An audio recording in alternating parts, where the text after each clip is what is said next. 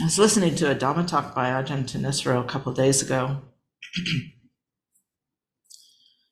and uh, he started out by talking about a woman who had joined a retreat that he was giving. Um, and she was a um, raised by uh, some strong literate people in China. Um, and so she grew up with two languages. I'm, I'm assuming the first was English. I mean, the second was English and the first was Chinese.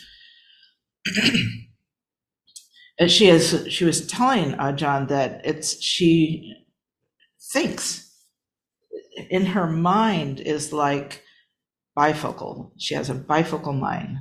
She said she speaks fluently and thinks fluently in Chinese because that was her first language, and um, and then also in English, her second language. Um, and the two cultures are very very different. I I'll get back to that in just a second, but I I remember once seeing a study um, done, there's a little documentary about the different perspectives that people grow up with and how they view the world based on the culture and the language that they uh, speak. And they took the test was, and they just showed one sample, but the test was Japanese parents and with toddlers, very small children who didn't speak yet, so not even toddlers, babies, and American babies and, and mothers. So they viewed the mother playing with the Japanese mother playing with the uh, her baby, and they had the same set of toys, and it was a ball and a little car. And the Japanese mother would pick up the car and use the word, she used the Japanese word, but the, it used the word ride. She'd push the car along, ride. And the, the baby would take it, push the car along. Then she'd pick up the ball and she'd go, play. And she'd bounce the ball to the baby, play. The baby would bounce it back. And then they viewed the American mother, and the mother would go, car car. Hmm. And the child would pick up the car and look at it and, you know, just kind of observe it. And then she'd go, ball, ball. And she'd hand the ball to, to the baby. And the, the differences were that the Japanese culture is about sharing, about community, about getting along. We ride in a car together. You know, we play together. It's not a ball, it's something to play with somebody with. And Americans are about the object. You know, how many of us have wanted a brand new car? you know, Ajahn Amaro talks about uh, when he was four years old, he begged his mom for what was called a bubble car. And he promised, I will, I'll never want anything else. I really want this bubble car. Had passed it on, on their way to walk in somewhere. They passed a shop with this little bubble car, and he begged and begged for it for his birthday.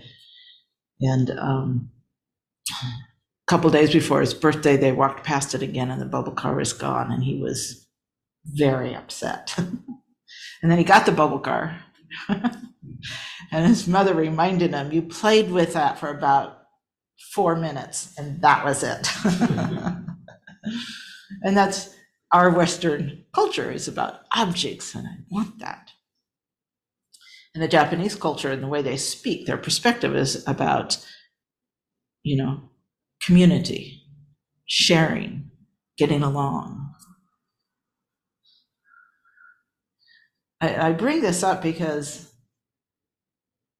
I had a kind of a revelation, a change of perspective, and that story, that that little bit of the woman saying these two ways of perceiving the world based on either thinking in Chinese or speaking in Amer- in English, American English. I'm, I'm, I'm adding that. I don't know if it was American English, and I don't actually even know if it's English, but I'm assuming because Ajahn was speaking in English. So, but the the two she said never overlapped. There was a different. It's like the bifocal example was like at one point I'm looking through the large and seeing distance, and the other I'm like looking at the details and seeing the object. I thought that was that's what made me think of the uh, Japanese American baby study story.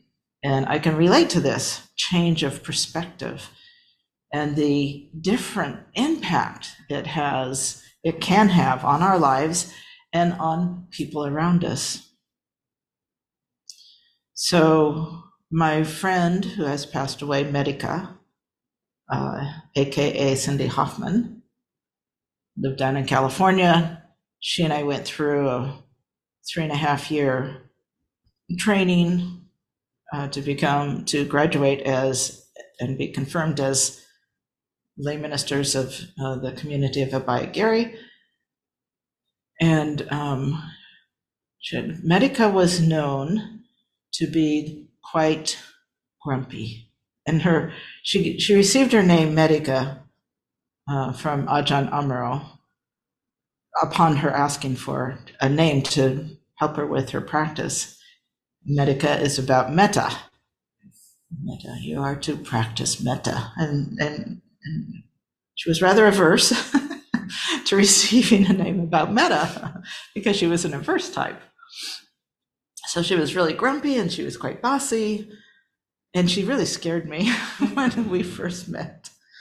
She had been around Dhamma and around spiritual practice a lot longer than I had. I had only been involved for a couple of years when I was invited to partake in this training.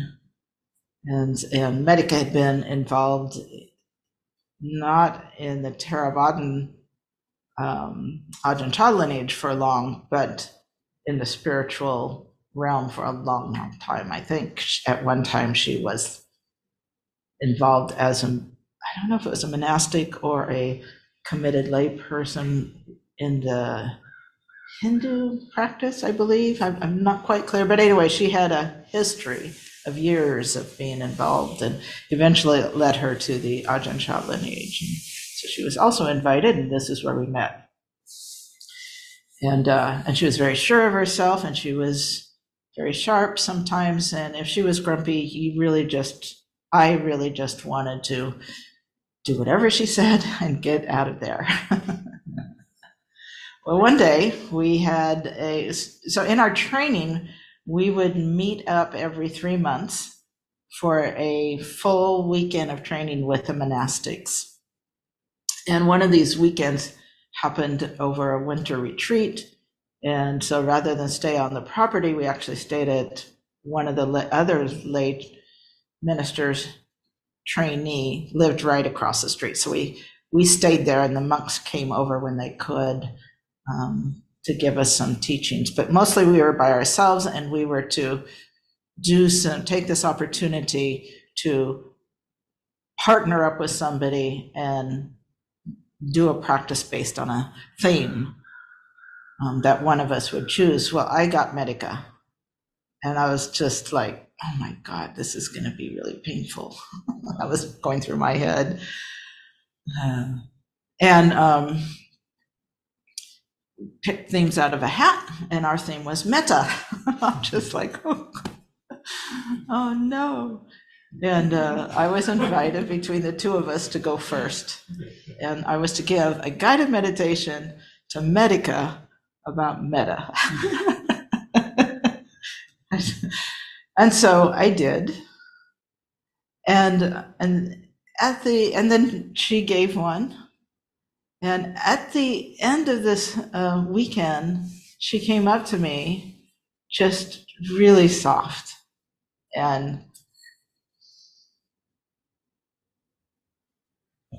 it was very, very touching and moving. And um, and just just said that was really beautiful. I feel I feel really grateful. Thank you so so much for sharing that that uh, teaching that that uh, guided meditation. It it really was impactful. The point is that from that time on, whenever I caught her eye, even when she was grumpy, that all I would see, all I that I would remember, I was really touched by. We really touched each other. We really met at this place of metta, and I couldn't forget that. It would that feeling came up every time I saw her again, whether or not she was grumpy, and she would still get grumpy. She up to the practically the day she died, she still she knew she was a grumpy person, but she worked on it. You know and we were and and I, the, just the perspective of coming from this person is full of metta. you know that my perspective allowed that door to to perceive her ability to be full of metta, which i couldn't perceive when i was concerned about my own feelings, concerned about my own fears. Oh, she's gonna she's gonna get angry with me, and that makes me uncomfortable. That's that's a view that's based on myself, as opposed to a view that's based and open to her, to those around me. She's full of metta. Remember that feeling. I didn't even have to. I didn't have to say that to myself. It just came up Never we caught, and she oh, and I always saw a twinkle in her eye from that point on. Even with to the point where year a couple years later, we're at her her house and we're doing a um, another weekend together, and we decided we decided again partner up. She chose me and we're all going to give each other a back massage. Um, just so I give her. I'm starting to give her a back massage. I get to go first. I'm starting to give her a back massage, and she goes, "No, no, harder." She, she was a large woman, very strong, not tall, but uh, broad and strong, stout. Harder, push harder. Here, let me show you. and I'm like, oh, oh. Mm. Okay, thanks, Medica. Maybe a little lighter. Here, I, I think I got it. I'll do you now. and I never got it quite hard enough for her, but even that, in the past, I would have come from, damn it, that hurt, stop. I actually would have.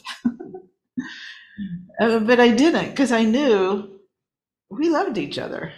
I knew we had, we had, you know, my perspective was looking through the broader part of the bifocals. You know, it's like it's there, can't be denied, won't be denied. You know, so she's not doing this on purpose. She just has to be happens to be really, really strong. And I don't. I actually do not like deep tissue massages. I like Swedish massages. but she liked deep tissue. You know, so different different perspectives, but it it changed up until the point that she died. You know, I never, I no longer had the perspective that she was someone to fear. She was someone that I needed to protect myself around.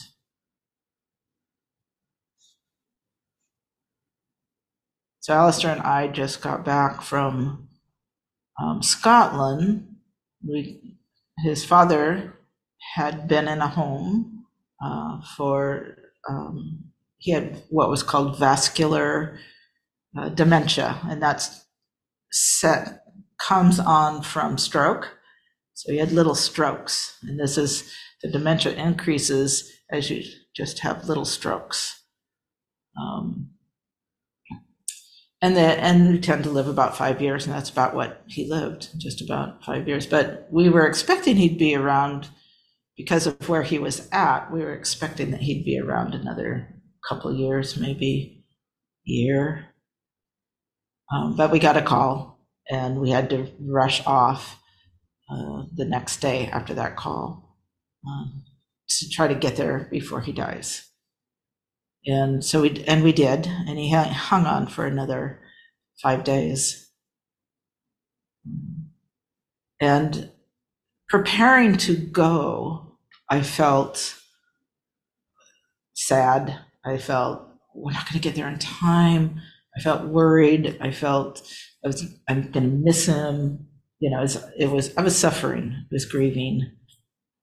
Um, and then when we got there, it was all about him instead of what I was feeling. It was all about him.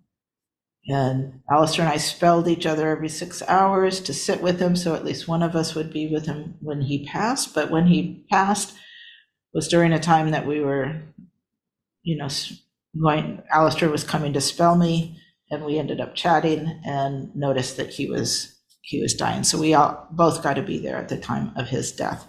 And it was really quite a beautiful and quite a peaceful death, and we felt very honored uh, to be there. So during this time was just really incredibly beautiful uh, and truly a, a big honor.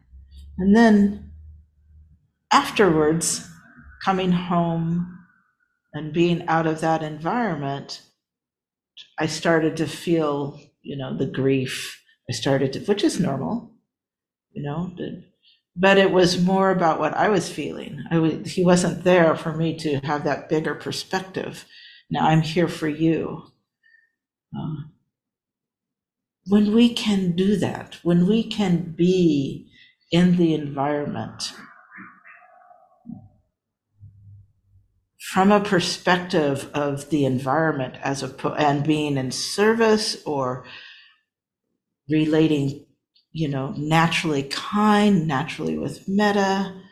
When we can do this it's we're open to things that we wouldn't be open to otherwise things that we couldn't see or experience.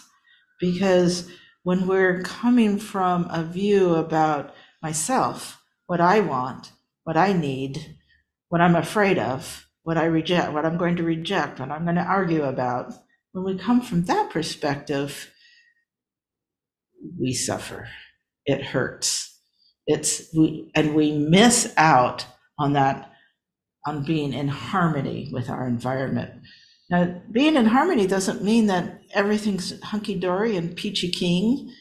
It means it, it can mean that we're present for grief you know but we're not rocked by it from a self self view you know i don't want this we're just like oh this is really sad but we're also open to what's going on in the environment. If there happen to be people in our environment or even animals, we're there for them as well. We can be present. But when we're worried about our own feelings, our own emotions, our own desires and wants, we close, we're closed out to the abundant opportunities in our environment to be in relationship and harmony in a beautiful way, in a present way.